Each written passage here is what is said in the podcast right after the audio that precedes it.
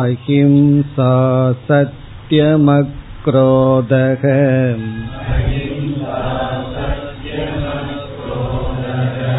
தியாக சாந்திரபைஷுனம்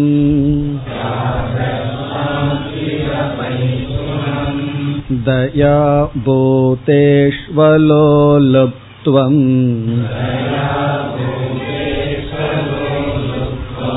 மார்தவம் ஹ்ரீரசாபலம்.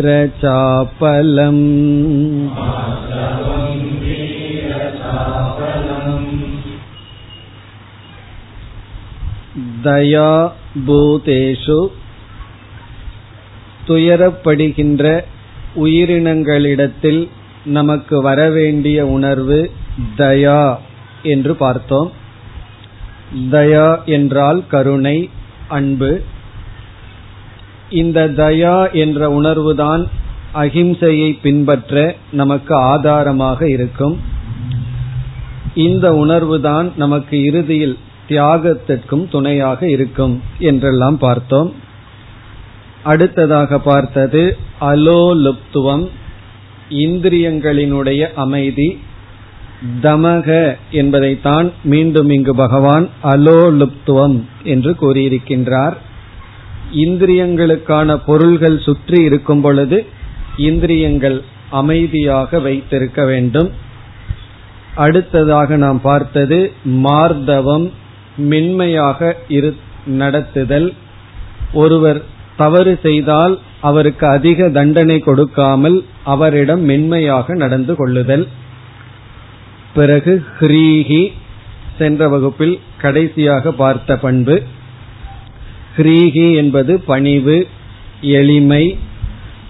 பிறகு தவறு செய்வதற்கு மனம் வெட்கப்படுதல், ஹ்ரீஹி. இனி நாம் அடுத்ததை பார்க்க வேண்டும். இதுவரை சென்ற வகுப்பில் பார்த்தோம். அசாபல்யம்.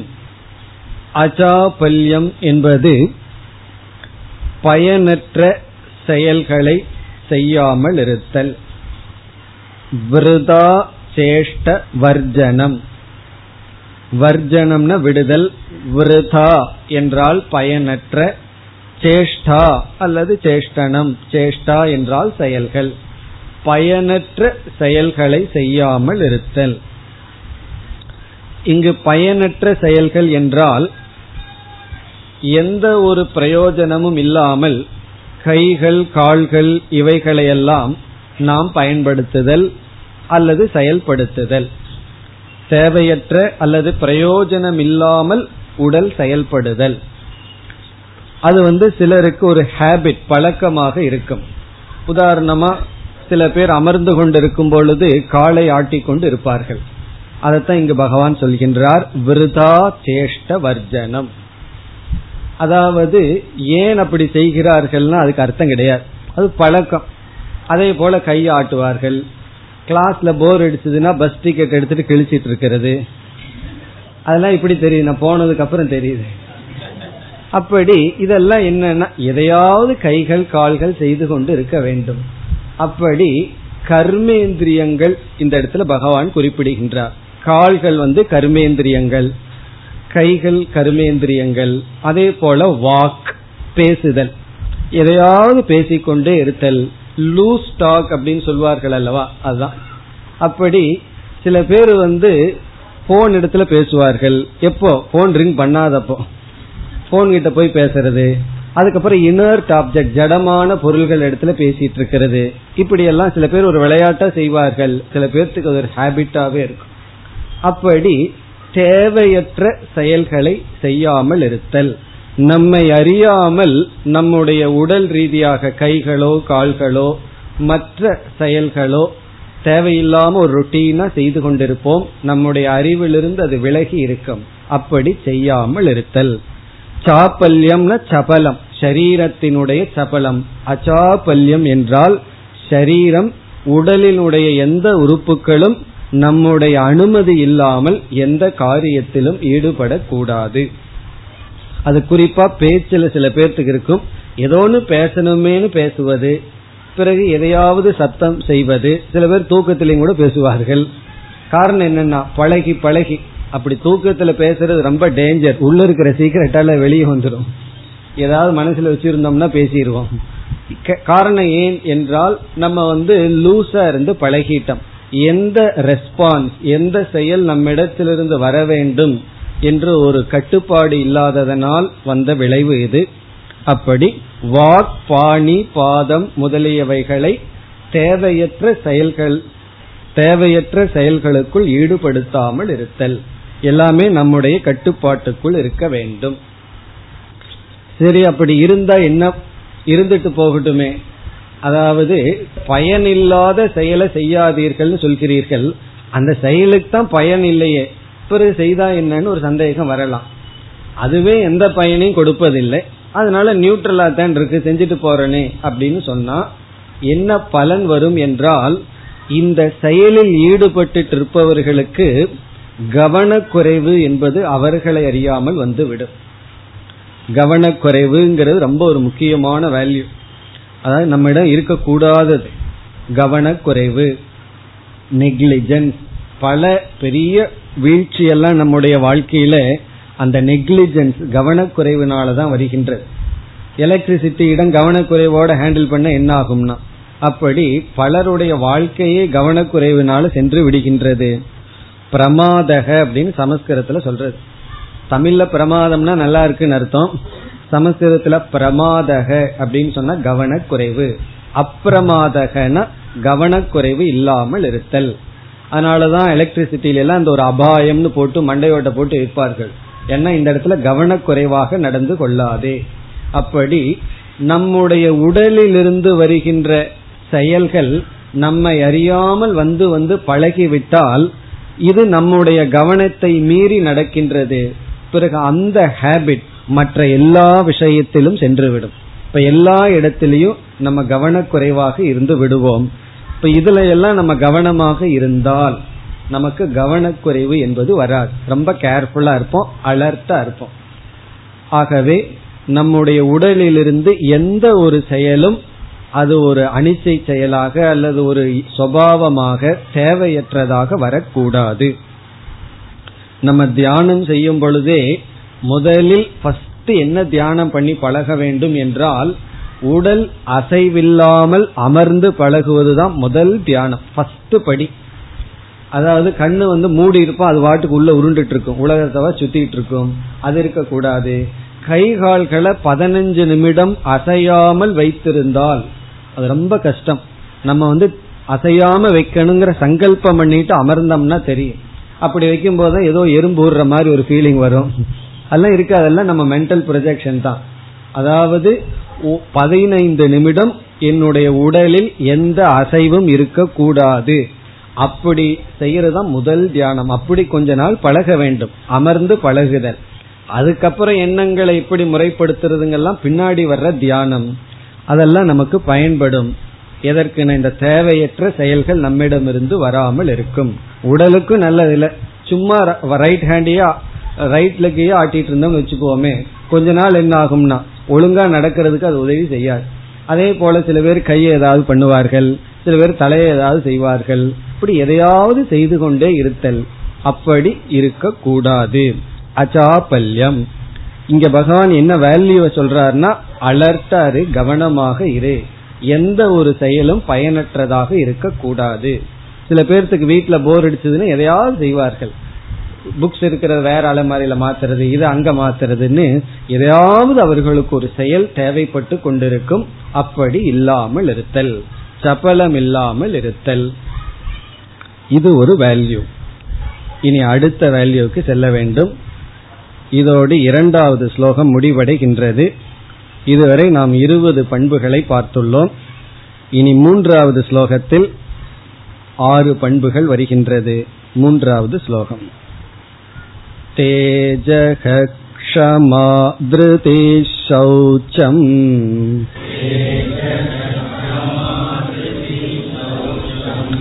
அத்ரோகோ நாதி மானிதா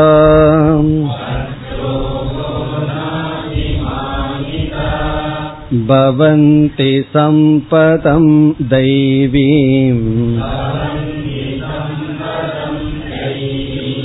அபிஜாதஸ்ய பாரத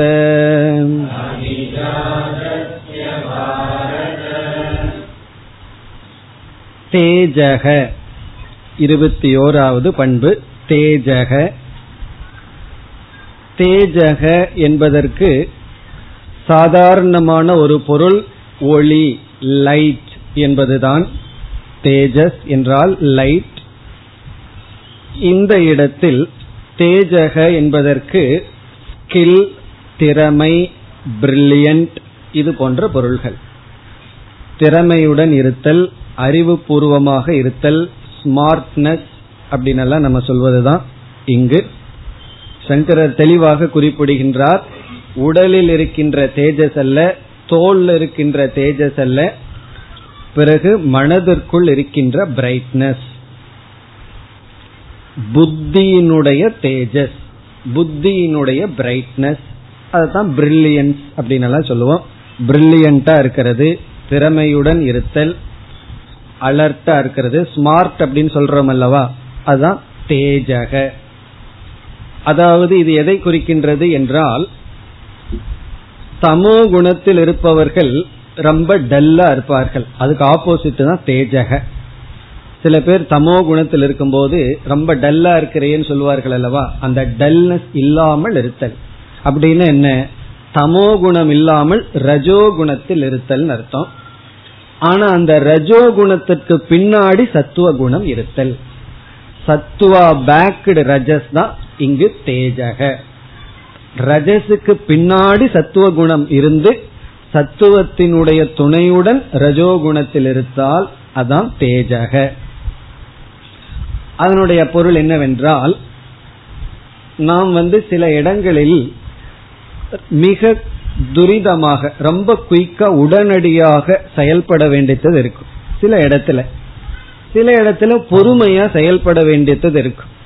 நம்ம அதை தெரிஞ்சு எந்த இடத்துல மிக வேகமாக செயல்படணுமோ அந்த இடத்துல செயல்பட்டு ஆக வேண்டும். அந்த இடத்துல எல்லாம் அமைதியா இருந்துட்டு ஜாதகம் பார்த்துட்டு எல்லாம் இருக்க முடியாது. எந்த சூழ்நிலையில குயிக்கா டிசிஷன் எடுத்து குயிக்கா ரெமடி கொண்டு வரணுமோ அந்த நேரத்துல சீக்கிரம் செய்ய வேண்டியதை சீக்கிரம் தான் செய்தாக வேண்டும். அப்பொழுது நமக்கு என்ன தேவை, ஒரு செயலை வேகமாகவும் உடனடியாகவும் தாமதம் இல்லாமலும் செய்ய வேண்டும் என்றால் ரஜோகுணத்தினுடைய துணை தேவை. பிறகு அந்த செயல் சரியான நேரத்துல அந்த இடத்துல செஞ்சுதான் ஆக வேண்டுங்கிற அறிவுபூர்வமாக இருக்க வேண்டும். ஆகவே சத்துவ குணம். சில பேர் சுபாவமாகவே எல்லாமே அவசரமாக செய்வார்கள். அப்படி இல்லாமல் எதை வேகமாகவும் உடனடியாகவும் செய்யணுமோ அதை செய்தல், அது அறிவுபூர்வமாக இருக்க வேண்டும். அதாவது ஒரு சூழ்நிலையை சரியா அறிவுல புரிந்து கொள்ளுதல். இந்த சூழ்நிலை இப்படி இருக்குன்னு கரெக்டா ஜட்ஜ் பண்றது, உடனடியாக செயல்படுதல். இப்ப அறிவுபூர்வமாக தீர்மானம் செய்து உடனடியாக தாமதமில்லாமல் செயல்படுதல். இதெல்லாம் ரொம்ப முக்கியம். எதற்குனா பிசினஸ் பண்றவங்களுக்கு, நிர்வாகத்தில் இருப்பவர்களுக்கெல்லாம் சில டிசிஷன் எல்லாம் குயிக்கா எடுக்கணும். குயிக்கா எடுக்கிறது மட்டும் பத்தாது, குயிக்கா இம்ப்ளிமெண்ட் பண்ணணும். இங்க தேஜகங்கிறது குயிக் டிசிஷன், குயிக் இம்ப்ளிமெண்டேஷன். உடனடியா ஒரு முடிவை எடுத்து உடனடியா அதை அமுல்படுத்துதல். அந்த சக்தி யாருக்கு இருக்கோ அந்த சக்தியத்தான் பகவான் இங்கு தேஜக அப்படின்னு சொல்றார். அறிவுல தாமதம் இல்லாமல் முடிவெடுக்கணும். இப்படி முடிவெடுக்கணும்னா நமக்கு டேட்டாவெல்லாம் ரொம்ப கிடைச்சிருக்கும், அதையெல்லாம் மனதில் போட்டு உடனடியாக முடிவெடுக்க வேண்டும். டிலே பண்ணக்கூடாது. கம்ப்யூட்டர் மாதிரி முடிவெடுக்கணும். கம்ப்யூட்டரும் கூட சில சமயங்கள்ல சர்ச்சுன்னு கொடுத்தா ஃபைல் ரொம்ப இருந்தா லேட் ஆகும், கொஞ்சம் நம்ம உட்கார்ந்து இருக்கணும். அப்படி இல்லாம நம்ம குயிக்கா முடிவெடுத்து உடனடியாக அதை செயல்படுத்துதல். அதாவது முடிவெடுக்கிறதுல தாமதம் செய்யாமல் இருத்தல், பிறகு அதை செயல்படுத்தவும் தாமதம் செய்யாமல் இருத்தல், அதான் தேஜக. சரியா புரிந்து கொண்டு செயல்படுத்துதல். இது உடல் பிறகு மனம், இந்த ரெண்டும் சேர்ந்து வருதல். உடல்லையும் குயிக்கா இருக்கணும், மனதிலையும் நம்ம குயிக்காக மிக வேகமாக துரிதமாக செயல்படுதல், அதான் தேஜக. பிறகு இதற்கு இனி ஒரு பொருள், நம்முடைய முடிவில் உறுதியாக இருத்தல், ஃபர்ம்னஸ், ரொம்ப உறுதியாக இருத்தல். நம்ம முடிவை மாற்றிக்கொள்ளாமல் மாற்றிக்கொண்டே இருந்து போனா ஒன்னும் பண்ண முடியாது. ஒரு முடிவு எடுப்போம், இதை விட இது எடுத்தா நல்லா இருக்குன்ட்டு போவோம், அதுக்கு முடிவில்லை. அப்படி எடுத்த முடிவை மாற்றிக்கொள்ளாமல் செயலில் நாம் ஈடுபட்டு செயல்படுதல், ஒழுங்கா செயல்படுதல் அர்த்தம். தமோ குணத்தினுடைய தூண்டுதல் இல்லாமல் நம்ம ஒழுங்காக நம்முடைய கடமையை அறிவுபூர்வமாக செயல்படுதல்.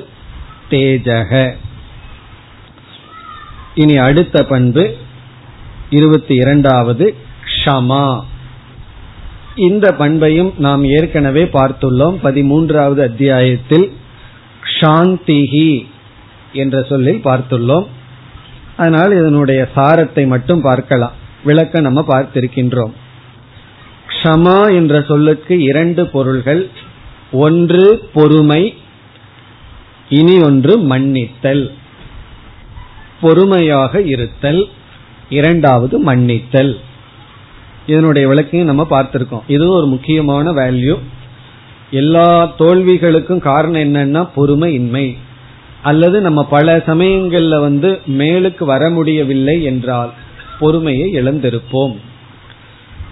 50 அடி தோண்டுனா தண்ணீர் வரும்னா இவர் 48 வரைக்கும் தோண்டிடுவார். ஒரு அடிக்கு 2 அடிக்கு பொறுமை இருக்காது, விட்டுட்டு போயிடுவார். அப்ப என்ன பிரயோஜனம்னா 48 அடி தோண்டியனுடைய உழைப்பு வேஸ்ட். அதே போல எதுக்காவது நம்ம முயற்சி பண்றோம், அதுல தோல்விகள் வரும்பொழுது பொறுமை இல்லாமல் நாம் விட்டு விட்டால் அந்த உழைப்பு தான் நமக்கு பயனில்லாமல் செல்லும். ஆகவே பொறுமையுடன் இருத்தல்.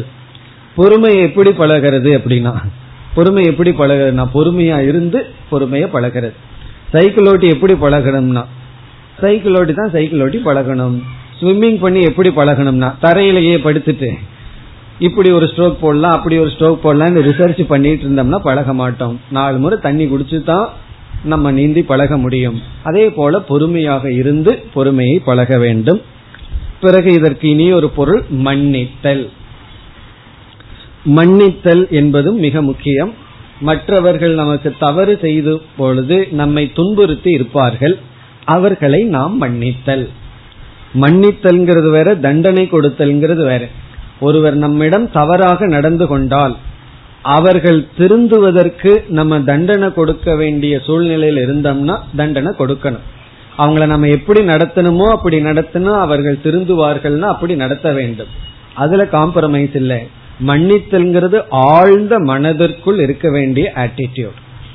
வெளி தோற்றமா நம்ம அவர்களுக்கு எப்படி அவர்களிடம் நடந்து கொள்ளணும், அவர்களுக்கு என்ன பனிஷ்மெண்ட் கொடுக்கணுமோ அதை கொடுக்கலாம்.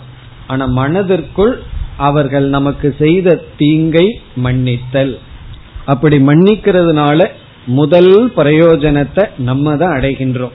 எப்படி என்றால் அந்த மனிதர்கள் மீது இருக்கின்ற துவேஷம், வெறுப்பு உணர்வு நீங்கும். வெறுப்பு நீங்குதுன்னா கோபம் நீங்கும். கோபம் நீங்குனா மற்ற குணங்கள் எல்லாம் நம்மிடமிருந்து சென்று விடும். இப்போ ஒருத்தரை மன்னிக்கிறதுனால நம்ம என்ன நினைக்கிறோம், நான் மன்னிச்சு விட்டுட்டேன் அப்படின்னா செஞ்ச தப்புக்கெல்லாம் அவன் தண்டனையை அனுபவிக்காம போயிடுறானே, அப்ப கடைசியில துன்பப்பட்டது நான் தானேன்னு நமக்கு தோன்றும். உண்மையில் அதுவல்ல. ஒருவர் தவறு செய்தா நம்ம மன்னிச்சிட்டாலும் அந்த இயற்கைன்னு ஒன்னு இருக்கு, அது அவர்களுக்கு கொடுக்க வேண்டிய தண்டனையை கொடுக்கத்தான் கொடுக்கும். இப்ப நம்ம மன்னிக்கிறதுனால நம்ம மனதிலிருந்து வெறுப்புணர்வு நீங்கும். இந்த உலகத்துல எத்தனை மனிதர்களை நம்ம வெறுப்பா பாக்கிறோமோ அவ்வளவு தூரம் நம்ம பகவானிடமிருந்து விலகி இருக்கின்றோம். ஆகவே அந்த வெறுப்புணர்வு நீங்கும். அதுக்கு மன்னித்தல் மிக முக்கியமான ஒரு வேல்யூ. இப்படி நம்ம மன்னிக்கணும்னா அதற்கு மற்ற சில அறிவு, ஆட்டிடியூட் எல்லாம் வேண்டும். நம்ம எப்ப மன்னிக்க முடியும் என்றால் அவர்களிடத்தில் இருக்கின்ற அறியாமையை பார்க்கின்ற அறிவு நமக்கு வர வேண்டும். இது ஒரு பெரிய அறிவு. மற்றவர்களிடத்தில் இருக்கிற இக்னோரன்ஸை பார்க்கிற அறிவு. இந்த அறிவு இல்லாததுனாலதான் எல்லா ரகளையும் வந்துட்டு இருக்கு. ஒருவர் ஒரு தவறு செய்கிறார்கள், நம்ம துன்புறுத்துகிறார்கள் சொன்னா அவர்கள் அறியாமையினால் அப்படி செய்கிறார்கள். அவர்களுடைய அறியாமையை அப்ரிஷியேட் பண்ணணும், பார்க்க வேண்டும். அந்த அறியாமையை பார்க்கிற அறிவு இல்லாததுனாலதான் நம்ம அவர்களை மன்னிக்கவில்லை. இப்ப சில சமயங்கள்ல நம்ம என்ன சொல்லுவோம், அவன் ஒன்னும் தெரியாம பண்ணல, எல்லாம் தெரிஞ்சுதான் பண்றான், அடுத்தது சொல்லிடுவோம். தெரியாம பண்ணா நான் மன்னிச்சிடுவேன், குழந்தையா இருந்தா பரவாயில்ல, எல்லாம் தெரியும், அவங்கிட்ட அப்படி பேசுறான், எங்கிட்ட இப்படி நடந்துக்கிறான், இதுல இருந்து தெரியாதா என்னன்னு சொல்லிடுவோம். அப்ப நம்ம என்ன சொல்லுவோம், அடுத்தது என்ன புரிஞ்சுக்கணும், அறியாமையை பார்த்து அவர்களுக்கு அறியாமை இல்லைன்னு தெரிஞ்சுட்டா அடுத்தது இயலாமைய பார்க்கணும். அவர்களால வேற வழி இல்லாம நம்மை துன்புறுத்துகிறார்கள். அறியாமைக்கு அப்புறம் இயலாமை. இயலாமைனா அவங்களே ஹெல்ப்லெஸ், அவங்க அப்படி ஏன் பிஹேவ் பண்றாங்கன்னா அவங்களுடைய அறிவு அவர்களுக்கு பயன்படவில்லை. இப்ப நம்மை ஒருவர் துன்புறுத்துகின்றார், அவருக்கு தெரியுது அந்த வார்த்தை சொல்ல கூடாதுன்னு, தெரிஞ்சு அவர் சொல்றாருன்னு சொன்னா நம்ம என்ன சொல்லுவோம், அவனுக்கு தான் தெரிஞ்சே இப்படி செய்கிறானேன்னு சொன்னா, தெரிந்தும் அவர்களினால் சொல்ல முடியாமல் இருக்க முடியவில்லை. அப்ப இயலாமையினால் பேசுகிறார்கள். இந்த ரெண்டு நம்ம மனசுல பதியணும், ஒன்று அறியாமை, இனி ஒன்று இயலாமை. இயலாமையுடன் கூடிய அறிவும் அறியாமைக்கு சமந்தான். ஒன்னு தெரியாம நான் தப்பு பண்றேன், ஒன்னு நான் தெரிஞ்சு தப்பு பண்றேன். அப்ப அந்த தெரிஞ்சதுங்கிறதுக்கு அர்த்தமே கிடையாது. தெரிஞ்சதுன்னு சொன்னா தவறு செய்யக்கூடாது, தெரிஞ்சும் தவறு செய்கிறேன்னா அந்த அறிவு எனக்கு பயன்படவில்லை. ஆகவே அது பயன்படாத அறிவு அறியாமைக்கு நிகர். இப்ப ஒருவங்கிட்ட பணம் இல்லை, இனி ஒருவர்கிட்ட பணம் இருக்கு, ஆனா அது கோர்ட்ல இருக்கு, 30 வருஷத்துக்கு அப்புறம் தான் ஹியரிங்க வரப்போகுதுன்னா என்ன யூஸ்னா, பணம் இல்லாததுதான். அப்படி அறிவிற்கு பிரயோஜனப்படல, ஒருத்தனுக்கு அறிவே இல்லை, ரெண்டு ஒன்றுதான். அப்படி அறியாமை இயலாமை. பிறகு மன்னித்தல்ங்கிறது வர வேண்டும் என்றால் நமக்குள்ள கருணைங்கிற உணர்வை வளர்த்தி கொள்ள வேண்டும். இந்த தயா நமக்கு உதவி செய்யும்னு பார்த்தோம். கருணைங்கிற உணர்வு இருந்தா நமக்கு மன்னித்தல் முடியும். பிறகு அக்செப்டன்ஸ், ஏற்றுக்கொள்ளுதல். பிறகு எல்லாத்த விட மேலானது என்னவென்றால், எனக்கு வருகின்ற துயரம் என்னை பக்குவப்படுத்துவதற்கு பகவான் கொடுத்த ஒரு பிரசாதம். அந்த புத்தி வந்து விட்டால் யாரெல்லாம் நம்ம துன்பப்படுத்தினாங்களோ அவங்களுக்கு டபுள் தேங்க்ஸ் சொல்லிடுவோம். காரணம் என்ன, உன்னை ஒரு கருவியா வச்சு பகவான் என்னை பக்குவப்படுத்துகின்றார். நான் துயரப்பட்டு ஆகணும் என்னுடைய மனப்பக்குவத்திற்கு, அதற்கு நீங்கள்லாம் வெறும் ஒரு இன்ஸ்ட்ருமெண்ட், கருவிகளாக இருந்தீர்கள். இன்னைக்கு நீங்க இல்லைன்னா வேற யாராவது இருந்திருப்பார்கள். ஆகவே நான் யாரையும் வெறுக்க வேண்டாம். மற்றவர்களை அவர்கள் என்னை துன்புறுத்துவதற்காக வெறுத்தோ அல்லது பழி வாங்கும் எண்ணம் வேண்டாம் என்று இப்படிப்பட்ட ஆட்டிடியூடுனாலதான், பாவனைகளினாலதான் மற்றவர்களை நாம் மன்னிக்க முடியும். இது போன்ற கருத்துக்களை எல்லாம் நம்ம ஏற்கனவே பார்த்திருக்கோம். இருந்தாலும் முக்கியமாக இருப்பதனால் மீண்டும் இப்பொழுது ஞாபகப்படுத்தினோம். இப்ப தேஜக க்ஷமா, க்ஷமாங்கிறதை நம்ம பார்த்த கருத்து. இனி அடுத்தது திருதிஹி. திருதிஹி என்றால் உறுதி, வில் பவர், உறுதியாக இருத்தல். இந்த உறுதியை பற்றியும் நாம் பிறகு பார்க்க போகின்றோம். பகவான் இந்த உறுதியையே மூணா சொல்ல போறார். சாத்விகமான உறுதி, ராஜசமான உறுதி, தாமசமான உறுதின்னு சொல்ல போறார். அப்படி மீண்டும் விளக்கமாக பிறகு பார்ப்போம். இருந்தாலும் இங்கும் இதில் சில கருத்துக்களை பார்ப்போம். உறுதி, வில் பவர், அதாவது ஒரு காரியத்தை செய்ய வேண்டும்னு நம்ம முடிவு செய்து விட்டால் அந்த முடிவில் உறுதியாக இருத்தல், வில் பவர். பலருக்கு என்ன மனதில் தோன்றுகிறது, வில் பவர் தான் கிடையாது, நான் இதை செய்யணும் இதை கூடாதுன்னு முடிவு பண்றேன், அதுல என்னால் உறுதியாக நிற்க முடியவில்லை, போம நிற்க முடியவில்லை. இதை செய்யணும்னு முடிவு பண்ணுவோம், கொஞ்ச நாள் ஓடும், பிறகு அது அப்படியே பேட்டரி லோ ஆயிடும். பேட்டரி லோவான அப்படியே இழுத்துட்டு நின்றுமல்ல, அப்படி நின்னுது. இந்த நியூ இயர் இந்த மாதிரி அக்கேஷன்ல எல்லாம் சில விரதங்கள் எடுத்துக்குவோம். இந்த நியூ இயர்ல இருந்து நான் இது செய்வேன் அப்படின்னு, அது அந்த 31ஆம் தேதி தாண்டாது, ஜனவரி 31 தாண்டாது, ஒரு மாசம் கூட நம்மளால தொடர முடிவதில்லை. காரணம் என்ன, அந்த உறுதி கொஞ்சம் கொஞ்சமாக அப்படியே ஃபேட் ஆயிட்டு வந்துருது. இப்ப எதை எடுத்துட்டாலும் நம்மால் உறுதியாக இருக்க முடியவில்லை. அது குணங்களை மாத்துறதா இருக்கட்டும், ஒரு செயலாகட்டும், எந்த ஒரு டிசிப்ளினையும் நம்மால் உறுதியுடன் பின்பற்ற முடிவதில்லை. அப்படி இல்லாமல் உறுதியுடன் இருத்தல். இந்த உறுதியை மூணா எப்படி சொல்றாருன்னு பிறகு பார்ப்போம். சில பேர் தப்பான விதத்துல உறுதியா இருப்பார்கள், அவனை பழி வாங்கியே தீர்வுன்னு உறுதியா இருப்பார்கள். இதெல்லாம் என்னன்னா இதெல்லாம் பகவான் சொல்ல போற, இதெல்லாம் தாமசமான உறுதி, ராஜசமான உறுதின்னு சொல்லுவார். அப்படி இனி ஒருவரை அழிக்கிறதுலயும் ஒருவர் ரொம்ப சீரியஸா சொன்னார், இந்த ஜென்மத்துக்கு அவனை நான் மன்னிக்கவே மாட்டேன் அப்படின்னு, அவ்வளவு உறுதி அதுல. அப்படி இந்த மாதிரி உறுதியெல்லாம் ரொம்ப கீழான உறுதி என்று பகவான் கூற இருக்கின்றார். அங்க நம்ம பார்ப்போம். இப்ப நம்ம சாத்விகமான உறுதியை மட்டும் பார்ப்போம், மற்ற உறுதிகளை எல்லாம் பிறகு பகவான் சொல்ற இடத்துல பார்ப்போம். இப்ப இங்கு உறுதி என்றால் நாம் ஒன்றை அடைய வேண்டும் அல்லது ஒன்றை செய்து முடிக்க வேண்டும்னு ஒரு கோல் வச்சுக்குவோம், ஒரு சாத்தியத்தை வச்சுக்குவோம். அந்த சாத்தியத்துக்கான முயற்சியை ஆரம்பிக்கும் பொழுது அந்த சாத்தியத்தை லட்சியத்தை அடைய வேண்டும்னு ஒரு கன்விக்ஷன், ஒரு முடிவு எடுத்திருப்போம். இந்த முடிவு எடுக்கிறது யார் அப்படின்னா நம்முடைய அறிவு, விஞ்ஞானமய கோஷம். இந்த முடிவுக்கு நம்ம கொண்டு போய் விடுறது யாருன்னா நம்முடைய மனம். அதனாலதான் இங்க பிரச்சனையே வருது. புத்தியே நம்ம அழைச்சிட்டு போறதா இருந்தா அழைச்சிட்டு போயிருக்கும். முடிவு எடுக்கிற ஆள் ஒண்ணு, செயல்பட வேண்டிய ஆள் ஒண்ணு. இப்ப மேனேஜிங் டைரக்டர் வந்து ஒரு ஆர்டர் போட்டார், செய்ய வேண்டியது ஆளுன்னா கீழ் இருக்கிறவன் அவன் ஒழுங்கா செஞ்சாதான் அது ஒழுங்கா நடக்கும். சில சமயம் நடக்கிறது இல்லை, காரணம் என்னன்னா அவர் சொல்றத ஒழுங்கா அவன் இம்ப்ளிமெண்ட் பண்றது இல்லை. அதே போலதான் இந்த உறுதியாக இருத்தல்ங்கிறது மனதில் இருக்கக்கூடிய ஒரு சக்தி.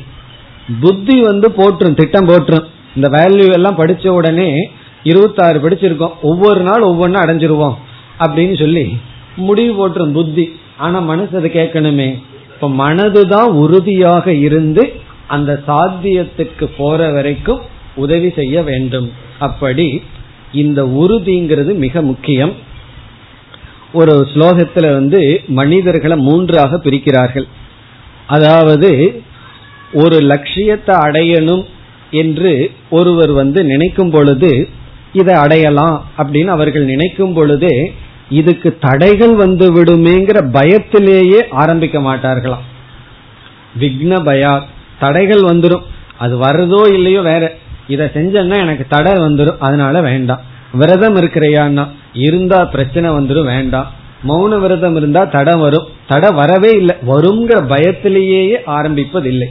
சில பேர் ஆரம்பிக்கிறதே இல்லை, சில பேர் ஆரம்பித்து விடுவார்கள். எப்பன்னா ஸ்மூத்தா போற வரைக்கும், ஒரு டிராபிக்கும் வரக்கூடாது, எதுக்கால அப்படியே ஃபுல்லா ஸ்மூத்தா போற வரைக்கும் போயிட்டு இருக்கும். ஒரு சிறு தடை வந்தால் அவர்களுடைய உறுதி எல்லாம் போயிடும். அப்படி தடை வந்தால் அவர்களுடைய உறுதி அழிந்து விடும். இரண்டாவது நிலையில் இருப்பவர்கள் உத்தமமானவர்கள், எவ்வளவு தடை வந்தாலும் அவர்களுடைய உறுதியானது அப்படியே இருக்கும். உண்மையிலேயே ஒவ்வொரு தடையும் நமக்கு உறுதி அதிகப்படுத்தணும். எனக்கு வந்து அது நம்மளுடைய உறுதியை வந்து அதிகப்படுத்தணும். சில பேர்த்துக்கு வந்து எரிச்சல் ஊட்டுறது போல பேச பேச அவர்களுக்கு எப்படி என்ன ஆகுது, பிடிவாதம் அதிகமாகுது அல்லவா? அப்படி ஒவ்வொரு தடையும் நமக்கு உறுதியை அதிகப்படுத்தணும். ஆனால் ஆப்போசிட் ஆயிரும், ஒவ்வொரு தடையும் உறுதியை பலகீனப்படுத்தி விடுகின்றது. நல்ல விஷயத்துல உறுதியா இருக்கிறது தான் திருப்தின்னு சொல்றோம், தவறான விஷயத்துல உறுதியா இருந்தா அதைத்தான் நம்ம பிடிவாதம்னு சொல்றோம். உண்மையிலேயே பிடிவாதத்துக்கு உறுதிக்கு வித்தியாசம் கிடையாது, ரெண்டும் ஒண்ணுதான். நல்ல விஷயத்துல உறுதியா இருந்தா அது வேறு பிடிவா, அதுக்கு பேரு திருதிகி. தீய விஷயத்துல இருந்தா அது பிடிவாதம் அல்லது மற்றதெல்லாம். அதாவது நம்ம ஒரு முடிவு எடுத்துட்டோம், அந்த முடிவுல வந்து நம்ம உறுதியாக இருக்கணும். எப்ப அந்த உறுதி முடிவை மாத்தலாம் அப்படின்னா, முடிவு எடுத்ததற்கு பிறகு புதிய டேட்டா நமக்கு வருது, அந்த புதிய அறிவு வந்து நம்ம எடுத்த முடிவு தவறு அப்படின்னு தெரிகின்றது, அப்பொழுதுதான் நம்ம மாற்ற வேண்டும். இப்ப வந்து ஒருவர் ஒரு விதமான விரதத்தை இருக்கலான்னு முடிவு செய்து விட்டார், உறுதி பண்ணிட்டார். 3 நாள் தொடர்ந்து சாப்பிட்றது இல்லை, அப்படி ஒரு 10 நாளைக்கு ஒருக்கா செய்யலான்னு முடிவு பண்ணிட்டார். அப்ப அதுல வந்து உறுதியா இருக்கார். பிறகு அவருக்கு ஒரு அறிவு வருது, இப்படி இருந்தா உடலுக்கு நல்லதல்ல, இது சரியான தவம் அல்லன்னு. அப்பொழுது அவருடைய முடிவை மாற்றலாம். நான் உறுதியா இருப்பேன், எடுத்த முடிவை மாற்றிக்கொள்ள மாட்டேன்னு இருக்கக்கூடாது, அது வந்து மூடத்தனம். நம்ம ஒரு முடிவு எடுத்து அந்த ஒரு அறிவுல வந்து தவறு இருக்குன்னு தெரிந்தால்தான் அந்த அறிவை நம்ம மாற்றிக்கொள்ள வேண்டும். அப்படி மாற்றிக்கொள்வதே பெரிய தவந்தான். காரணம் என்னன்னா நம்மளுடைய அகங்காரத்தை விட்டு கொடுக்கிறோம். நான் தெரியாம இந்த முடிவு எடுத்துட்டேன், இப்ப எனக்கு அறிவு வந்து விட்டது, நான் மாற்றிக்கொள்கின்றேன், இதுவும் ஒரு பெரிய தவம். ஆனால் இது சரி என்று தெரிந்ததற்கு பிறகும் நம்ம அதிலிருந்து வீழ்ச்சி அடைவதுதான் உறுதியற்ற தன்மை. அதை அடைவதற்கான சாதனையில் உறுதியாக இருத்தல். இந்த உறுதி எப்பொழுது போகும்னா ரெண்டு சமயங்கள்ல போகும். ஒன்று, ரெண்டு விதமான தடைகள். ஒரு விதமான தடைகள் நமக்கு துன்பத்தை கொடுக்கும், ஒரு விதமான தடைகள் இன்பத்தை கொடுக்கும். இன்பமும் தடையா இருக்கும், துன்பமும் தடையா இருக்கும். இப்போ ஒரு முடிவு பண்ணியிருக்கோம், அந்த முடிவுக்கு சில துன்பங்கள் தடையா இருக்கலாம், நோய் வாய்ப்படுறது தடையா இருக்கலாம், அல்லது சில கம்ஃபர்ட் அந்த இன்பங்களும் நமக்கு தடையாக இருக்கலாம். இந்த இன்பங்கள் தடையா இருந்து நம்ம முடிவை விட்டுருவோம், துன்பங்கள் தடையா வந்தாலும் முடிவை விட்டு விடுவோம். அப்படி இல்லாமல் எந்த இன்பமும் எந்த துன்பமும் நம்முடைய முடிவை மாற்றக்கூடாது, முடிவை மாற்ற காரணமாக இருக்கக்கூடாது. அப்படி உறுதியுடன் இருத்தல், எந்த தடைகள் வந்த போதிலும் நம்முடைய லட்சியத்தில் உறுதியாக இருத்தல். இப்ப நம்ம இந்த உறுதியை எப்படி வளர்த்தி கொள்வதுங்கிறதுக்கு சில டிப்ஸ் பார்ப்போம், சில உபாயங்களை பார்ப்போம். ஒன்னு ரெண்டு நம்ம பார்க்கலாம். சில உபாயங்கள், வில் பவரை எப்படி வளர்த்தி கொள்ளுதல், எப்படி நம்முடைய உறுதியை பாதுகாத்தல். உண்மையிலேயே எல்லாருடைய மனதில் இந்த உறுதிங்கிற கேரக்டர் இருக்கத்தான் இருக்கின்றது, இது இல்லாம கிடையவே கிடையாது. அதனாலதான் பகவான் சொல்றார், பின்னாடி சொல்ல போகின்றார், இந்த உறுதி தமோகுணம் ரஜோகுணம் சத்துவகுணம்னு மூணு குணத்திலையும் இருக்கிறதுனாலதான் மூன்று விதமான உறுதின்னு சொல்லப்படுது. நாம் இந்த மூன்றுல ஏதோ ஒரு குணத்தில் இருக்கின்றோம். ஆகவே நமக்கு எல்லாருக்கும் உறுதிங்கிறது இருக்கு, ஆனா அது தவறாக இருக்கின்றது, தவறான விஷயத்துல உறுதியா இருக்கு. நான் கோபத்தை மாத்திக்கவே மாட்டேன் அப்படின்னு உறுதியா இருந்தா, சில பேர் நல்ல குணத்தை அடையவே மாட்டேன், எங்கிட்ட இருக்கிற இந்த தீய குணத்தை விடவே மாட்டேன்னு உறுதியா இருப்பார்கள். அதை வேற சொல்லுவார்கள் பெருமையா, நான் அதை விடவே மாட்டேன். சில பேருக்கு பழி வாங்குறதுங்கிறது ஒரு பெரிய சக்தி மாதிரி நினைச்சு, எனக்கு ஏதாவது பண்ணிட்டான் அவன் இல்லாம அழிஞ்சு போற வரைக்கும் விட மாட்டேன், இந்த குணத்துல உறுதியாக இருப்பார்கள். இப்படி உறுதிங்கிறது நம்ம ஏதோ ஒரு குணத்துல இருந்துட்டு இருக்கோம், அதை மாத்துறது தான் இங்கு. சரியான விஷயத்துல நம்ம உறுதியாக இருத்தல், தீய விஷயத்துல அந்த உறுதியை விடுதல், அதுதான் நமக்கு இங்கு வேல்யூ. இப்ப நம்ம அந்த உறுதியை வளர்த்தி கொள்ள, வில் பவரை வளர்த்தி கொள்ள என்ன செய்ய வேண்டும்? சில உபாயங்கள். முதல் உபாயம் என்னவென்றால், நாம ஒரு சாத்தியமாக ஒண்ணு வச்சோம் அப்படின்னா, இந்த இடத்துல எல்லாம் நம்ம இந்த வேல்யூவே உதாரணமா வச்சுக்குவோம். இப்ப எத்தனையோ பண்புகளை எல்லாம் நம்ம படிச்சுட்டு இருக்கோம். இந்த பண்புகள்ல ஏதோ ஒரு பண்பை அடையணும்னு நம்ம லட்சியமாக வைத்து விட்டோம். அதற்கான சாதனையில் இருக்கும் பொழுதுதான் நமக்கு உறுதி தேவை. முதலில் என்ன செய்ய வேண்டும்? எது நமக்கு சுலபமாக அடைய முடியுமோ அதை சாத்தியமாக வைக்க வேண்டும். நமக்கு ரொம்ப கஷ்டமா இருக்கிறத லட்சியமா வைக்க கூடாது. வச்சோம்னா நம்ம அதுல தோல்வி அடைந்து விடுவோம். இப்ப நம்ம என்னைக்குமே எது நம்மால கொஞ்சம் முயற்சி செய்தால் அடைய முடியுமோ அதைத்தான் லட்சியமா வைக்க வேண்டும். இப்ப டாக்டர் ஒருவர்கிட்ட சொல்லியிருக்கார், நீங்க ஓவர் ஈட்டிங் அதிகமா சாப்பிடுகிறீர்கள், காலையில எவ்வளவு சாப்பிடுங்கிறீங்கன்னு கேட்டா அவர் சொல்றாரு ஒரு 16 இட்லி சாப்பிட்றேன்னு சொல்றாருன்னு வச்சுக்கோமே. அப்ப டாக்டர் சொல்றாரு, அது இந்த வயசுல கூடாது, உங்களுக்கு வயசு 65 ஆயிடுது, அதுல 16 எல்லாம் இருக்காது, 6.5 அதிகம்தான், அதனால குறைவா ஒரு 4 இட்லி சாப்பிடணும்னு சொல்றாரு. இப்ப இவர் எடுத்த உடனே 16லிருந்து 4க்கு வர முடியாது, 4ன்னு முடிவு பண்ணாருன்னா தோல்வி அடைஞ்சிருவார். அப்ப முதல்ல டிவைடட் இன்டூ 2க்கு வரணும், அல்லது 12க்காவது வரணும், அதுதான் அவரால் முடியக்கூடியது. பிறகு என்ன, கொஞ்சம் கொஞ்சமா தான் குறைக்க வேண்டும். என்ன அதிகமா சாப்பிட்டு அதுலயே ஒரு மந்தம், அந்த மாந்தியத்துல சுகப்பட்டு இருக்கிற மனசுக்கு திடீர்னு பசியா இருக்கிற சுகம் நமக்கு கிடைக்காது. ஆகவே அவர்னால எது முடியுமோ அதை லட்சியமா வைக்கணும். இப்ப 16லிருந்து 14 அல்லது 15 அல்லது 13ன்னு ஒரு டார்கெட் வச்சாருன்னா ஈஸியா இருக்கும். அப்படி எது முடியுமோ அதைத்தான் முதல்ல லட்சியமா வச்சுக்கணும். காலையில 9 மணிக்கு எந்திரிக்கிற ஆளை போய் 4 மணிக்கு எந்திரின்னு சொன்னா எந்திரிச்சாருன்னா அவர் வேற உலகத்துக்கு போன மாதிரி இருக்கும். அப்ப முதல்ல 8 மணி தான் அவருடைய டார்கெட். அப்படி எது முடியுமோ அதை வைக்கணும். அப்பொழுது என்ன ஆகும்னா அதை நம்ம வெற்றி அடைகிறதுக்கான தடைகள் நம்மால வெல்ல முடியதா இருக்கும். அப்ப அதுல உறுதியா இருந்து வெற்றியை அடைவோம். இந்த சக்சஸ் இருக்கே அதுதான் நமக்கு மோட்டிவேஷன். எதற்கு? உறுதியாக இருக்க. நமக்கு வில் பவருக்கு மோட்டிவேஷன் ரொம்ப அவசியம். இந்த வில் பவர் நம்ம வளர்த்தணும், நமக்கு வளர வேண்டும் சொன்னா பல சமயங்கள்ல வெற்றியை நம்ம கண்டிருக்கணும். தொடர்ந்து தோல்வி மேல் தோல்வி அடைஞ்சிட்டே இருந்தோம்னா நமக்கே ஒரு இந்த ஃபங்க் ஆகுறதுன்னு சொல்றோம் அல்லவா, நமக்கே ஒரு சோர்வு வந்துடும், எதுலயும் உறுதியாக இருக்க முடியாது. ஆகவே எதை வெற்றி அடைய முடியும்னு நமக்கு தெரியுதோ அதை லட்சியமா எடுத்துட்டு அதுல வெற்றியை அடையணும். அந்த வெற்றி நமக்கு ஒரு உற்சாகத்தை கொடுக்கும். அந்த உற்சாகம் அடுத்த ஸ்டெப்புக்கு போகும் பொழுது, அதை விட கொஞ்சம் பெரிய தடைகள் கஷ்டங்கள் வரும் பொழுது உடனே அந்த உற்சாகமே அந்த கஷ்டத்தை நமக்கு கஷ்டமா காட்டாது. ஏன்னா ஏற்கனவே வெற்றியை நம்ம சுவைச்சிருக்கோம், சக்சஸ நம்ம பார்த்திருக்கோம். இந்த பலகீனம் எனக்கு இருந்தது, நான் இந்த பலகீனத்திலிருந்து வெற்றி அடைந்துள்ளேன் அப்படிங்கிற அந்த சக்சஸ் தான் நமக்கு ஒரு போனஸ் போல. அது கஷ்டங்கள் வரும் பொழுது அந்த உற்சாகமானது கஷ்டத்தை நீக்க நமக்கு துணை புரியும். நாம எல்லாம் செய்யற பெரிய தவறு என்னவென்றால், கஷ்டமான ஒன்றை சுலபமா அடைய முடியுங்கிற எண்ணத்துல நம்ம டார்கெட்டா வச்சிருவோம். இப்ப கோபப்பட்டு ஒருவருக்கு 30-40 வருஷம் கோபம்ங்கிறது செகண்ட் நேச்சரா இருக்கு.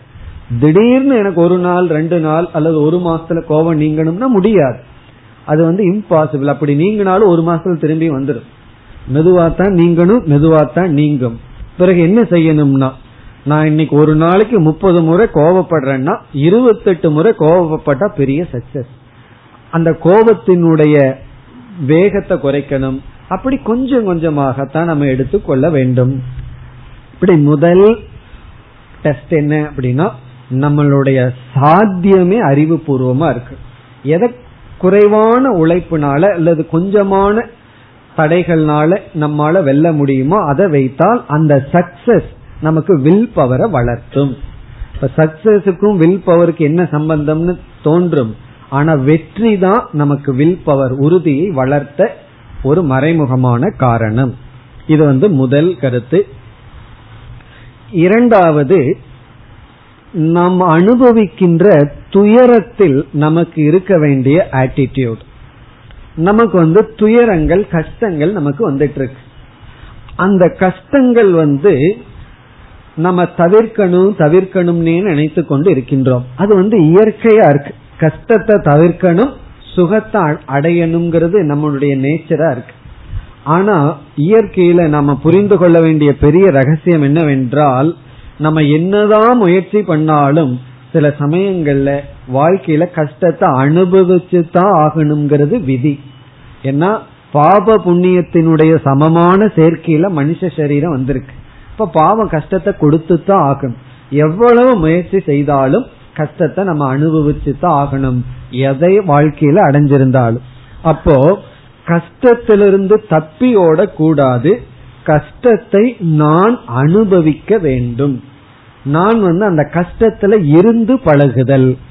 இந்த ஒரு ஆட்டிடியூட் இருந்ததுன்னா தடைகள் வரும் பொழுது இதை நான் சந்திச்சுதான் ஆகணும், இதை நான் தவிர்க்க கூடாது, இது வழியாகத்தான் எனக்கு வெற்றி உள்ளது, இந்த தடைகள் கஷ்டத்தின் வழியாகத்தான் நான் வெற்றியை அடைந்தாக வேண்டும் என்று அந்த கஷ்டத்தை ஏற்றுக்கொள்ளும் பொழுது நம்முடைய உறுதியானது தொடர்ந்து இருக்கும். நம்மளுடைய சாரோ துக்கத்துல நமக்கு இருக்கிற ஆட்டிடியூடு ரொம்ப ரொம்ப முக்கியம்.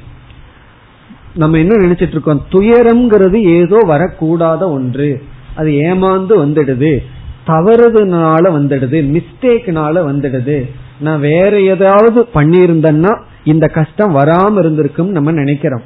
அப்படி அல்ல, வேற ஏதாவது பண்ணிருந்தா வேற மாதிரி வந்திருக்குமே தவிர இந்த மாதிரி வராம இருக்கலாம். ஆனா துயரம்ங்கிறது கஷ்டம்ங்கிறது தடைங்கிறது வரும். அந்த தடை வரும் பொழுது இது என்னுடைய பாதை, வெற்றிக்கான பாதைங்கிற புத்தி இருக்கணும். நம்ம வில் பவரை லூஸ் பண்றது காரணம் கஷ்டம்ங்கிறது வேற வெற்றிங்கிறது வேறன்னு நினைக்கிறோம். அப்படி அல்ல. இப்ப முதல்ல எளிமையான ஒண்ணு எடுத்துக்கிறோம், அதுலயும் அல்லது எதை எடுத்துக்கொண்டாலும் அதுல நமக்கு என்ன வரும்னா கஷ்டம் வரும். அந்த கஷ்டத்தை ஏற்றுக்கொள்ளுதல், இதுக்கு நமக்கு க்ஷமா அல்லது சகனம் திதிக்ஷா ரொம்ப அவசியம். வில் பவர் வேண்டும்னா திதிக்ஷா பொறுமை ரொம்ப அவசியம். அதனாலதான் பொறுமையா இருக்கிறதையே நம்ம செஞ்சு பழகணும். மெதுவா சிலதெல்லாம் செஞ்சு பழகிறது. அப்படி எது பொறுமையை வளர்க்குமோ அந்த செயல்களை செய்து பழகுதல். இந்த காலத்துல எல்லாம் ரொம்ப ஃபாஸ்டா போயிட்டு இருக்கு. அந்த காலத்துல இருக்கிறவங்களுக்கு எல்லாம் பொறுமை ரொம்ப இருக்கும், லைஃப் ரொம்ப மெதுவா போகும். ஒரு கிராமத்துக்கு இனி ஒரு கிராமம் போகணும்னு அந்த கட்ட வண்டியில ஏறி உட்காந்துட்டு போவார்கள், மெதுவா போகும். இப்ப எல்லாம் அப்படி இல்லை, எல்லாம் ரொம்ப ஃபாஸ்ட். ஃபுட்டு முதல் கொண்டு சாப்பிட்ற வரைக்கும் எல்லாம் ஃபாஸ்ட்ல ஓடுது. ஆகவே நம்ம கண்டிப்பா பொறுமையை வளர்த்துக்கிறதுக்கான பயிற்சியில் இருக்கணும். ஒரு சீரியல் பார்த்துட்டு இருந்தோம் அப்படின்னா அட்வர்டைஸ்மெண்ட் வந்ததுன்னா வேற சேனலுக்கு போகாம பொறுமையா அதை பார்ப்போம். அதுவே ஒரு பெரிய இதுதான். என்ன செய்வார்கள், வேற சேனலுக்கு போவார்கள். அதுக்குள்ள அதுல அந்த சேனல் அட்வர்டைஸ்மெண்ட் முடிஞ்சு ரெண்டு டயலாக் போயிடும். அப்ப என்னன்னா போன் பண்ணி கேக்குறாங்களா, இதெல்லாம் எனக்கு சொல்றார்கள் மத்தவங்க, போன் பண்ணி என்ன டயலாக் நடந்ததுன்னு. அப்படி காரணம் என்னன்னா 2 நிமிஷம் அந்த அட்வர்டைஸ்மெண்ட பாக்குறதுக்கு பொறுமை கிடையாது. அப்படி பொறுமையின்மை தான் நம்முடைய தோல்விக்கு காரணம். அந்த பொறுமை வளர்த்தி துயரத்தில் இருந்து பழகுதல், துயரத்தை ஒரு படியாக உணர்தல். அப்பொழுது நமக்கு வில் பவர் நம்மை விட்டு போகாது. இனி 3வது நம்முடைய லட்சியத்தினுடைய தேவையை உணர்தல்.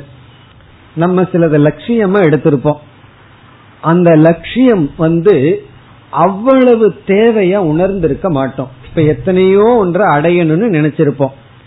சிலதுலையெல்லாம் சில விஷயத்துல எவ்வளவு தடை வந்தாலும் நம்ம அதையெல்லாம் மீறி உறுதியா இருந்து அடைஞ்சிருவோம். சிலதெல்லாம் கொஞ்சம் தடை வந்தோம்னா விட்டுறோம். அதுக்கு என்ன காரணம்னா அந்த லட்சியம் எனக்கு அப்சல்யூட்டா நீடு தேவைங்கிறத நம்ம உணரல, ஏதோ லக்ஸுரி மாதிரி நினைச்சுக்கிறோம். இப்ப கோபம் நீங்கணுங்கிறது லட்சியம்னா அது எனக்கு ஒரு நீடு, நீடுங்கிறது வேற லக்ஸுரிங்கிறது வேற. இருந்தா இருக்குட்டு இல்லைன்னா போலாம் அப்படிங்கறது ஒன்று, அது எனக்கு இருந்துதான் ஆகணும். Without that I am zero, அது இல்லாம நான் ஜீரோங்கிற புத்தி நமக்கு வரணும். அப்படி அந்த லட்சியம் நமக்கு முழுமையாக தேவைங்கிற ஒரு உணர்வை வளர்த்தி கொண்டால் அந்த லட்சியத்துக்கு என்ன தடை வந்தாலும் நம்ம அதை நீக்கிட்டு வந்துடும்.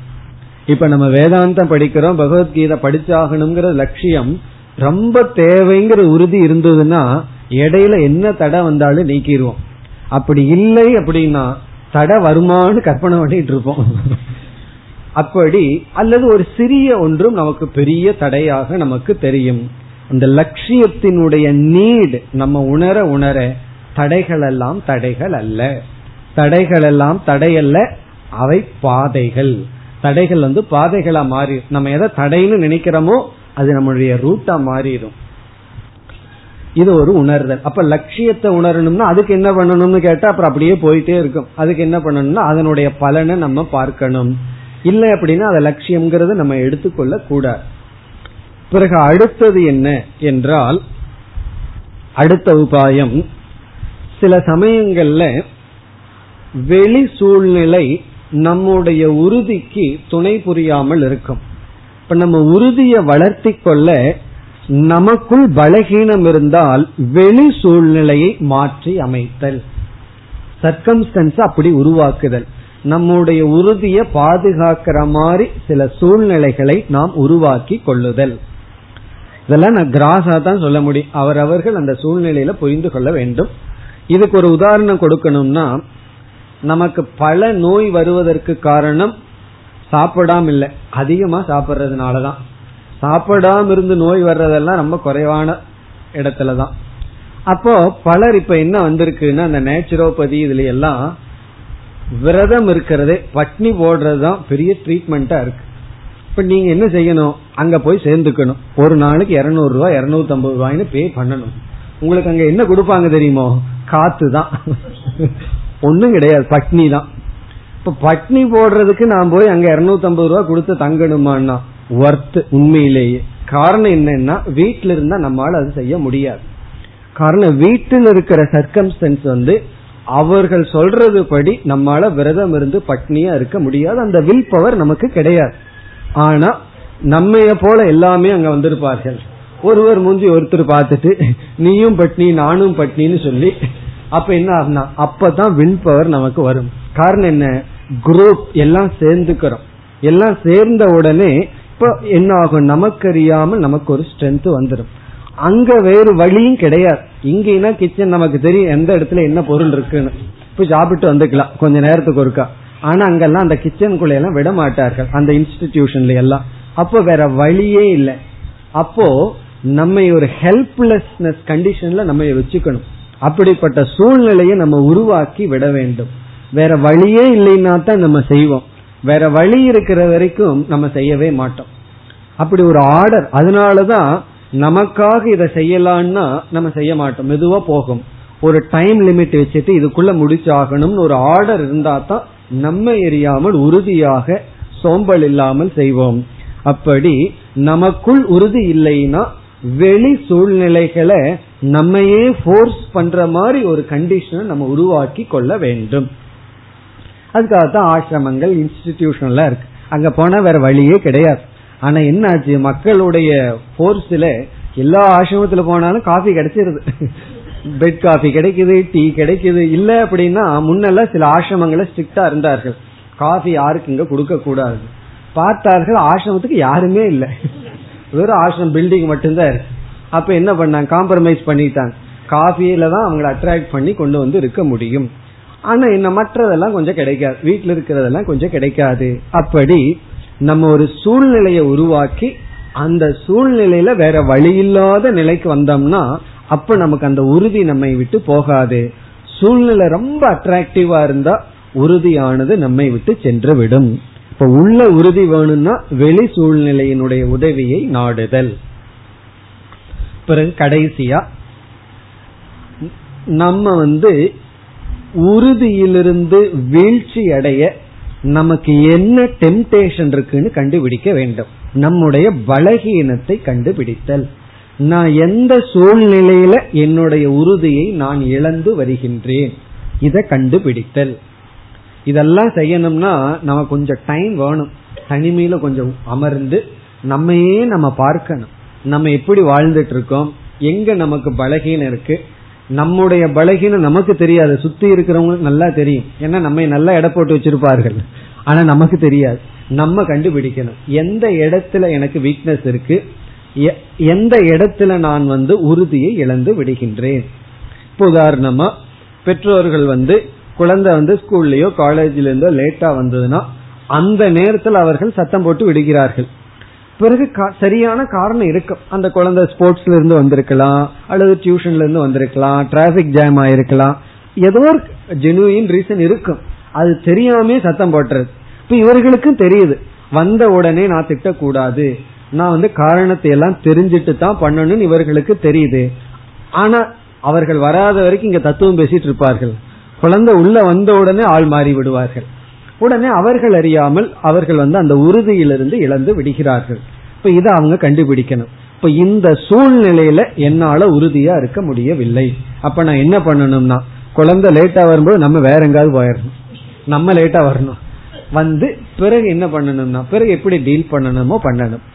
இது ஒரு உதாரணம். அது போல எந்தெந்த இடத்துல நான் உறுதியிலிருந்து வீழ்கின்றேன் அதை நம்ம பார்க்கணும். இப்ப ஒருவர் ஸ்வீட் சாப்பிடுறது இல்லைன்னு சொன்னா எந்த ஸ்வீட் வந்தா இவர் உறுதியை விழுந்துடுறாரு கண்டுபிடிச்சிடணும். அந்த ஸ்வீட்ல இருந்து ஓடிடணும். மற்ற ஸ்வீட் வந்ததுன்னா உறுதியா இருப்பார், ஏன்னா இது அவருக்கு பிடிக்காது. இவருக்குன்னு ஒரு ஸ்வீட் பிடிக்கிறது இருக்கும், அது வந்ததுன்னா போச்சு, உறுதி போயிருது. அப்படி நம்ம கண்டுபிடிக்கணும் எந்த ஏரியால என்னுடைய உறுதியானது ஷேக் ஆகுது. பிறகு அந்த ஏரியாவில இருந்து தப்பித்து ஓடுதல். கொஞ்ச நாள் தப்பித்து ஓடுனா தப்பு இல்லை. பிறகு மெதுவா நமக்கு ஸ்ட்ரென்த் வர வர நம்ம இருக்கிற இடத்துல வெற்றியை அடைய முடியும். இதெல்லாம் சில குழு, அவ்வளவுதான். ஆனா வில் பவரை மெதுவா கொஞ்சம் கொஞ்சமா நம்ம வளர்த்தி தான் ஆகணும். இது போல நம்ம ஆழ்ந்து சிந்திச்சோம்னாவே நமக்கு தெரியும் என்ன செய்ய வேண்டும், எப்படி நம்மளுடைய உறுதியை வளர்த்த வேண்டும் என்று வளர்த்தி கொள்ள வேண்டும். நல்ல விஷயத்துல உறுதி இருப்பதுதான் இங்கு பகவான் உறுதின்னு சொல்றார். தீய விஷயத்துல உறுதியா இருக்கிறது பிடிவாதம். அத பிறகு சொல்லுவார் அதெல்லாம் எப்படி என்ன என்று. இது திருதிகி வில் பவர். இனி அடுத்த பண்பு அடுத்த பண்புகள் அனைத்தும் ஏற்கனவே பகவான் கூறியதுதான். சௌச்சம் 24வது சௌச்சம், இதையும் நம்ம விளக்கமா பார்த்திருக்கின்றோம். சௌச்சம் என்றால் தூய்மை. தூய்மை இரண்டு, ஒன்று புற தூய்மை, இனி ஒன்று அக தூய்மை. புற தூய்மை என்பது உடலில் ஆரம்பித்து, உடலை தூய்மையா வச்சிருக்கணுங்கிறது ஆரம்பித்து, பிறகு ஆடை உடை, பிறகு நாம் பயன்படுத்துகின்ற பொருள்கள், நாம இருக்கின்ற வீடு, பிறகு நாம வசிக்கின்ற ஸ்ட்ரீட். அதையும் சொல்லணும். வீடு மட்டும் சிலவே சுத்தமா வச்சிருப்பார்கள், ஸ்ட்ரீட்டை நம்ம வீடு இல்லைன்னு நினைப்பார்கள். அப்படி இல்லாம நம்ம நாடு எல்லாத்தையும், நம்ம எங்கெல்லாம் இருக்கிறோமோ அந்த பொருள்களை தூய்மையா வைத்திருத்தல், பிறகு நம்முடைய உடை, மற்ற அவைகள் எல்லாமே நாம பயன்படுத்துற பொருள்களை எல்லாம் தூய்மையாக வைத்திருத்தல், அது ரொம்ப முக்கியம். வெளியே தூய்மையா இருந்தா தான் அந்த தூய்மை மன தூய்மைக்கு காரணமா இருக்கு. வெளியே தூய்மையே இல்லை, எல்லாம் டிசார்டரா இருந்ததுன்னா நம்ம மனதும் அதை பழகிரும். அப்ப அதுக்கு தூய்மையா இருந்தது அப்படின்னா அதுக்கு ஒத்து வராது.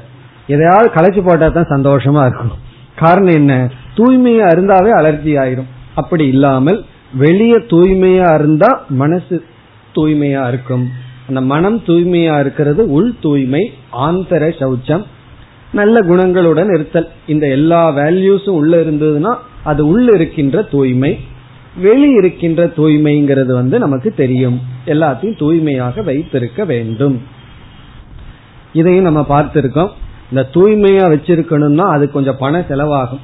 சில பேர் பொருளை வாங்குவார்கள், அதுக்கு செலவு பண்ண தயாரா இருக்கும். மெயின்டைன் பண்றதுக்குன்னு சிலது வாங்கி ஆகணும், அதை வாங்க மாட்டார்கள், அது அப்படியே இருக்கும். அப்படி இல்லாமல் ஒரு பொருளை நம்ம விலை கொடுத்து வாங்க தயாரா இருந்தோம்னா அதை தூய்மையா மெயின்டைன் பண்றதுக்கும் விலை கொடுக்கறதுக்கு தயாராக இருக்க வேண்டும். பணம் மட்டுமல்ல, உழைப்பையும் கொடுக்கணும், காலத்தையும் கொடுக்க வேண்டும். தூய்மையா ஒன்ன வச்சிருக்கணும்னா உழைப்பு, காலம், இதெல்லாம் நம்ம கொடுத்தாக வேண்டும். அது ரொம்ப முக்கியம் நமக்கு. அப்படி எல்லா பொருள்களையும் தூய்மையாக வைத்து பழகுதல், அது சௌச்சம். அசுரர்கள்ட்ட எல்லாம் தூய்மை இருக்காது, அது சொல்ல போற. அவங்களுக்கு எல்லாமே அசுத்தமா இருக்குன்னு சொல்ல போற. அவர்களுடைய விரதம் கூட அசுச்சி விரதம்னு சொல்ல போற. தூய்மை இல்லாத விரதங்கள் அவர்கள் இருப்பார்கள் சொல்ல போகின்றார். இது நம்ம பார்த்த பண்பு. இனி அதற்கு அடுத்தது அத்ரோக. அத்ரோக என்றால் மற்றவர்களை ஏமாற்றாமை. தெரிஞ்சதுதான், துரோகம்ங்கிற வார்த்தை நமக்கு தெரியும். அத்ரோகம்னா துரோகம் செய்யாமல் இருத்தல், நம்பிக்கையை காப்பாற்றுதல், நம்பிக்கைக்கு பாத்திரமாக இருத்தல். நம்ம ஒருவர் நம்பி விட்டார்கள் என்றால் அந்த நம்பிக்கையை காப்பாற்றுதல். இது மனித தன்மைனா இதுதான். நம்ம ஒருத்தர் நம்பினாங்கன்னா அதுக்கே அவர்களுக்கு நன்றி சொல்லணும். அந்த நம்பிக்கையை நாம் காப்பாற்றுதல். சில பேர் எப்பப்ப நம்மை நம்புவார்கள், எப்பப்ப அவங்க காலை வரலாம் அப்படின்னு பார்த்துட்டு இருப்பார்கள். அதுக்கு சில பேருக்கு மெத்தடெல்லாம் இருக்கான். நம்ம நம்புற மாதிரி அவங்க நடந்துக்கிறதுக்கு ஃபர்ஸ்ட் 100 ரூபா கடன் வாங்குவாங்களாம். 10 நாள்ல தர்றேன்னு 8வது நாள்ல போய் திருப்பி கொடுத்துறதாம். அப்புறம் 1000 ரூபா கடன் வாங்குறது, 10 நாள்ல தர்றேன்னு 8வது நாள்ல கொடுத்துறது, அப்புறம் லம்பா வாங்கிட்டு ஓடிடுறது. காரணம் என்ன? இந்த 100 ரூபா 10 ரூபா வாங்கினது நம்ம மேல நம்பிக்கை வரட்டும்னு அவனுக்கு கொடுக்கறது. நம்பிக்கையை உருவாக்கிட்டு பிறகு நமக்கு ஒரு டார்கெட் இருக்கும், அந்த டார்கெட் வாங்கின உடனே ஓடி போயிடுறது. இதெல்லாம் என்ன? இதுதான் துரோகம். இப்படி செய்யாமல் இருத்தல். அதாவது ஒருவர் நம் மீது நம்பாம இருந்தாங்கன்னா நமக்கு சேஃப். காரணம் என்ன? அவங்க நம்ம நம்பல. நம்மை நம்பி விட்டார்கள் என்றால் நமக்கு ஒரு பெரிய ரெஸ்பான்சிபிலிட்டி, பொறுப்புணர்வு வந்து விடுகின்றது. ஏன்னா நம்மை நம்பி விட்டார்கள், அதற்காக நமக்கு எவ்வளவு லாஸ் ஆனாலும் அவர்கள் நம்பினார்கள் அல்லவா, அந்த நம்பிக்கைக்கு நம்ம எவ்வளவு வேண்டுமானாலும் இழக்கலாம், எதை வேண்டுமானாலும் இழக்கலாம். அது தெய்வீக சம்பத். ஆனா ஜஸ்ட் ஆப்போசிட்டா இருக்கு. இந்த உலகத்துல எதற்கு இவ்வளவு ப்ரோ நோட்டு எத்தனையோ இருக்கே, அதெல்லாம் எதற்குனா எதற்கு ஒருத்தர் மீது ஒருத்தருக்கு நம்பிக்கை இல்லை. அந்த நம்பிக்கையின்மையில்தான் உலகமே ஓடிட்டு இருக்கு. எல்லாம் நம்ப ஆரம்பிச்சிட்டாங்கன்னு வச்சுக்கோமே, உலகமே ஓட. போலீஸ் டிபார்ட்மெண்ட் இருக்காது, எந்த டிபார்ட்மெண்ட்டுமே இருக்காது. அப்படி இந்த நம்பிக்கையின்மையில்தான் உலகமே ஓடுகின்றது. ஆனாலும் நம்பிக்கை இல்லாம வாழவே முடியாது. ஒரு அடுத்த வேளை நம்ம சாப்பிட முடியாது. ஏன்னா சாப்பாட்டுல விஷம் வச்சிருக்குமானோன்னு பயந்துட்டா என்ன? அப்படி நம்ம நம்பித்தான் வாழ்ந்தாக வேண்டும். நம்மை மற்றவர்கள் நம்பினார்கள் என்றால் அந்த நம்பிக்கையை காப்பாற்றுதல். தெரிஞ்சோ தெரியாமையோ நம்ம மீது சிலருக்கு நம்பிக்கை வந்துடும். அந்த நம்பிக்கையை நம்ம காப்பாற்றுறதுதான் மனிதத்தன்மை. மனிதத்தன்மை மட்டுமல்ல, அப்படி காப்பாற்றிட்டோம்னா அது தெய்வத்தன்மை ஆகி விடுகின்றது. காப்பாற்றவில்லை என்றால் அது மிருகத்தன்மை அல்லது அசுரத்தன்மை. அதான் அத்ரோக, நம் மீது வைத்துள்ள நம்பிக்கையை நாம் காப்பாற்றுதல். ரொம்ப முக்கியமானது ஒன்று. ஏன்னா அவ்வளவு சுலபமா ஒருத்தர் மீது ஒருத்தருக்கு நம்பிக்கை வராது. ஒரு கால் நம் மீது நம்பிக்கை வந்து விட்டால் அந்த நம்பிக்கைக்காக நாம் எதையும் இழக்க தயாராக வேண்டும். இனி இறுதியாக ந அதிமானிதா நாதிமானிதா, இதையும் நாம் ஏற்கனவே பார்த்து விட்டோம். ந அதிமானிதான கர்வப்படாமல் இருத்தல், தன்னை உயர்வாக எண்ணாமல் இருத்தல். அமானித்துவம் முதல் வேல்யூ, 13வது அத்தியாயத்துல ஃபர்ஸ்ட் வேல்யூவை அமானித்துவம் ஆரம்பித்தோம். அதைத்தான் பகவான் சொல்லி இங்கு முடிக்கின்றார். அதாவது வேல்யூவை ஆரம்பிச்சது அமானித்துவம், இங்க பகவான் முடிக்கிறது அமானித்துவம். அப்படி ஆரம்பமும் அதுதான், முடிவும் அதுதான். இதோட தெய்வீக சம்பத்தை பகவான் முடிக்கின்றார். ந அதிமானிதா, தன்னை உயர்வாக எண்ணாமல் இருத்தல். இதுவும் முக்கியம். காரணம், நல்ல குணங்கள் நமக்கு வர வர அதோட சைடு எஃபெக்ட் என்ன வந்துடும்? நான் உயர்ந்தவன், நான் தவம் செய்பவன், எங்கிட்ட இந்த நல்ல குணமெல்லாம் இருக்கு, மற்றவர்களிடத்துல கிடையாது, இங்கு சொன்ன குணமெல்லாம் என்னிடத்துல இருக்கு, நான் உறுதியா இருக்கேன், தேஜஸோடு இருக்கேன், இதெல்லாம் நம்ம இடத்துல வந்து விட்டால் இந்த நல்ல குணத்தோட இந்த தீய குணமும் ஒன்று வந்து விடும். நம்மை நாம் உயர்வாக நினைத்து கொள்ளுதல். மற்றவங்க நினைக்கிறாங்கன்னா அது அவங்க பிரச்சனை, நினைக்கட்டும், அந்த உயர்வு இருந்தா இருக்கட்டும். நாம் நம்மை உயர்வாக நினைக்க கூடாது. ந அதிமானிதா. இதோடு 26 பண்புகள் முடிவடைகின்றது. இனி 2வது வரையில பகவான் சொல்றார், இந்த பண்புகள் எல்லாம் யாரிடம் இருக்கின்றது என்றால் தெய்வீக குணங்களுடன் பிறந்தவர்களுக்கு இந்த பண்புகள் இருக்கின்றது. பிறகு இந்த பண்புகள் எல்லாம் தெய்வீகமான பண்புகள். தெய்வீ சம்பத், சம்பத் அப்படின்னு சொன்னா வெல்த், பணம் அர்த்தம். உண்மையான பணம் என்ன அப்படின்னா நற்குணங்கள். இந்த நற்குணங்கள் எல்லாம் தெய்வீகமான சம்பத்துடன், யாருக்கு தெய்வ சொத்து இருக்கோ அவர்களிடம் இது இருக்கின்றது என்று முடிக்கின்றார். 2வது வரியை அடுத்த வகுப்பில் பார்ப்போம். ஓம் பூர்ணமத பூர்ணமிதம் பூர்ணாத் பூர்ணமுதச்யதே பூர்ணஸ்ய பூர்ணமாதாய பூர்ணமேவாவசிஷ்யதே. ஓம் சாந்தி சாந்தி.